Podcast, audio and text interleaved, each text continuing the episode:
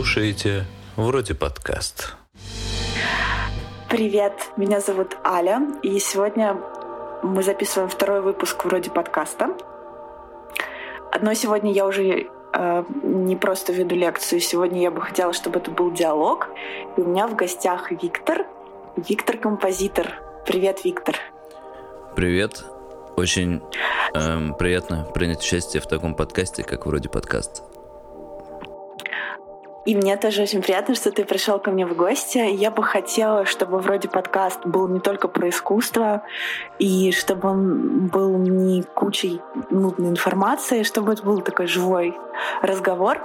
Вот. И мне бы хотелось, чтобы вообще подкаст мой слушали люди, не только которые интересуются искусством, но которые, в принципе, интересуются культурой, разносторонние. И так или иначе, я бы хотела, чтобы мы затрагивали вопрос вкуса, и вопрос вкуса не только визуального, но и вкуса музыкального. Вот. Ты же понимаешь, что это сложная задача – разобраться со вкусом. Существует он или не существует. Особенно в такой эфемерной штуке, как музыка. Практически это как огонь или вода. Шестая стихия. Да, я согласна, что это... Что, что это очень трудно, а, но нам придется договориться, что вкус существует, иначе нам бесполезно дальше это записывать. Поэтому давай сразу договоримся, что есть понятие вкуса в музыке и в визуале, и вообще какого-либо вкуса, иначе у нас ничего не выйдет. Хорошо. И Хорошо. Тогда нарекаю носителями хорошего вкуса меня и тебя, и всех слушателей «Вроде подкаста». Я смотрела Дудя с Фейсом. Ой, нет, не с Фейсом, с Фараоном. Я прошу прощения. Я с Фейсом, кстати, тоже смотрела. Я для общего развития смотрю абсолютно все. И когда я смотрела Дудя с Фараоном, он э, сказал очень такую странную для меня вещь. Он сказал, что вот, мол, солист группы «Ленинград» Сергей Шнуров слушает очень-очень много разного музла, поэтому он выдает постоянно результат какой-то, потому что просто он слышал больше всех. И это, кстати, был вопрос про плагиат. Типа, мол, Фараон у кого-то ворует куски песен, якобы. И он сказал, что все у всех воруют. Вот кто больше слышал, тот и более качественный, разнообразный контент выдает. И меня это так удивило, потому что вроде как это очевидная мысль, но тогда для меня была не совсем. Вот как у тебя это происходит? Как ты думаешь, как это работает? Ну, в музыке, скорее всего, это работает так, что когда ты садишься сочинять свое произведение авторское, то, скорее всего, ты будешь э, просто, если сказать простыми словами, то ты просто захочешь взять своих самых любимых композиторов, подружить их между собой и э, сказать: ребята, напишите, пожалуйста, с помощью меня произведение. Вот. И, соответственно, они будут с помощью тебя создавать новый трек. Соответственно, чем больше композиторов ты знаешь, тем больше их можно пошинить. А если ты знаешь ноль или одного композитора, то... То никакой тусовки, да, не получится. Получится, что один человек будет сидеть и, собственно, ничего не, это, не сможет... А, ну, в принципе, как сказать-то, вот насчет воровства есть э, очень интересный критерий, вот я сам его вывел, то есть, э, если ты просто скопировал что-то произведение у одного автора, одну песню, ты ее скопировал, вот, не то, что как бы не привнес ничего своего, потому что, в принципе, что ты можешь свое принести, если ты ничего не слышал, mm-hmm. вот. Ты просто можешь украсть песню, просто ее скопировать и также исполнить. Но если ты уже знаешь двух композиторов, то получится тема, что ты берешь часть оттуда, часть отсюда, часть оттуда, часть отсюда. Вот так вот по очереди сочиняешь, берешь у разных композиторов, и у тебя получается уже что-то интересное. И что уже будет сложнее назвать плагиатом. А, нас, а уже хорошие композиторы, которые могут э, сочинять такие произведения, что всем покажется, что они ниоткуда не украли, значит, они украли у тысячи композиторов. Само слово «красть», мне кажется, оно не, неприменимо. Придумано злоумышленниками, чтобы порочить доброе имя композиторов. Короче, все понятно. В любом случае есть какие-то заимствования, и чем больше ты знаешь разного, тем круче, разнообразнее продукты из этого можешь сделать. Ну а как же какие-то вот эти... Бывают ли вообще таланты, которые якобы никогда ничего не слышали, и вот стали известными там певцами или музыкантами? Или они все равно что-то другое слышали, но это, например, там не композиции, а, а что-то, народные песни. Пение птиц. Пение птиц. Ну, пение птиц и народные композиции — это тоже музыка. Так что сейчас даже считается, что и уже нейросети тоже издают какую-то, какие-то звуки, это тоже считается музыкой. Я думаю, она просто называется экспериментальной. Я сам в одном из своих проектов использую голос Google-переводчика. Ого. Чтобы он был так, чтобы он был такой... придавал атмосферу холодной и неуютной вселенной, которой... Который плевать на тебя. Да, плевать на тебя, плевать на все. Вот там остались только роботы. Ничего, кроме роботов, искусственного интеллекта. Вот. И ты единственный, кто это понимает, а второго нету. Например, друга твоего нету. А, то есть, вот, и ты один. То есть, получается, с помощью разных характеров, э, с помощью разных характеров звука ты создаешь характер, ну, типа, общей композиции, да? Я правильно поняла? Я как-то да. на, на такой очень простой, примитивный язык себя это перевела. Они... А, мне наконец-то, мне наконец-то на, на, на, начало быть понятным, о чем мы говорим. Очень хорошо. А нейросеть для музыки — это что такое? Это вот... Ну, это какой-то прием. Прием обучения. Это следующий шаг, скорее всего. Потому что первый шаг это был... Первый шаг, что ты программировал на компьютере свою музыку. Ага. Потом компьютер воспроизводил ее. А сейчас э, программисты программируют компьютер, чтобы он сам писал музыку. Скорее всего, это такой будет новый прием. Ага. И лично я тут такую музыку не слышал, но в принципе, я думаю, это будет немного даже страшно послушать, что там такое. Это как, например, очень похожие на человека роботы. Ну, как они называются? Есть какая-то там фобия. Ну, да. Когда ты видишь робота, который очень похож на человека, то тебе начинает быть как-то страшно. И ты испытываешь страх, что типа что-то неправильно происходит. Ага, понятно. Видишь вроде человека, да. Вот. То есть получается, ну смотри, для визуала очень важно, то есть для там, дизайнеров, для модельеров, какое-то я доисторическое слово использовала, прошу прощения, для них очень важен вот этот личный стиль. Например, когда там ученики какие-то меня спрашивают, вот можно мы будем использовать для своих работ бренд Dolce энд Gabbana, он же популярный, я говорю такую вещь интересную, что да, бренд Dolce энд Gabbana популярный, но если взять популярность там за сто процентов, десять процентов у Dolce энд Gabbana приходится на композицию, качество, соответствие времени, соответствие моде, условно, и девяносто процентов приходится на харизму Dolce энд Gabbana. То есть вот в визуале можно харизмой владельца и вот каким-то таким наглым личным стилем вырвать себе зубами мощный кусок популярности, делая при этом, ну, очевидно, плохие там с точки зрения дизайна вещи. К сожалению или к счастью, это так. То есть э, тупо энергия и тупо вот этот э, какой-то личный взгляд.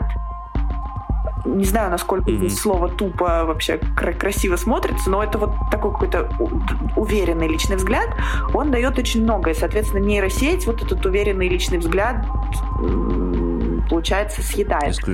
Вообще, вообще uh-huh. в музыке вот этот личный взгляд, он же также важен или нет? Ну, как мне кажется, сейчас самые популярные артисты, они исключительно как бы рассказывают свою историю, свою историю жизни, ну, допустим, о своем персонаже, который mm-hmm. очень похож на как бы их личность в жизни. Вот, они рассказывают историю, как они чего переживают, какую одежду они носят, каких взглядов придерживаются. И, скорее всего, это людям это и важно. А, интересного, не важно. Том Сойер так весело красил забор, что все хотели вместе с ним. Ну, то есть это условно, что один начинает громко рассказывать про себя, и поэтому другие хотят на него смотреть, либо хотят слушать. Не потому, что даже он делает какой-то качественный саунд, а потому, что он громко рассказывает про себя, тем самым становясь на позицию транслятора информации, да? Да, некоторые создают культ своей личности. А как, а как создать культ своей личности? Просто любить себя до усрачки? Когда создам, тогда я расскажу. Так я... Не знаю, ну, типа, быть собой, скорее всего, просто не стесняться этого. Ну, типа, быть уверенным, скорее всего, как сейчас. В принципе, принято быть уверенным, э, не особо сомневаться, не особо раздумывать, над чем-то э, делать, быть таким энергичным, вот, куда-то бежать, путешествовать. Это очень... Вот, быть фреш. Фреш. Это очень легко сделать, не задумываться сильно, если нет мыслей. Ну, то есть эм, обычно почему есть такой феномен э, успеха среди, э, скажем, не очень с высоким образованием людей, но очень энергичных.